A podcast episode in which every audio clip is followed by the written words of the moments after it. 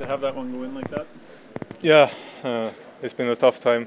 It's been both mental and physical, but uh, more important, we got a big win too. We've been playing pretty good the last two games, and uh, I think the group needed the win to see that we need to play this to win games. So uh, it was nice to get the first goal, uh, but also to get a big win. Just uh, the penalty kill tonight, you were a part of that as well. It came up big there in the third. Yeah, that's something uh, that you need to win games. You need to play good uh, in the special teams, and we only got one power play today, I think, and uh, we sorted out uh, great blocks, but uh, by a lot of guys, and uh, Cam was really good in the back end. Just how much of a relief was it, though? I mean, I can't imagine you ever thought it would take you this long in the season to get your first goal. Yeah, you.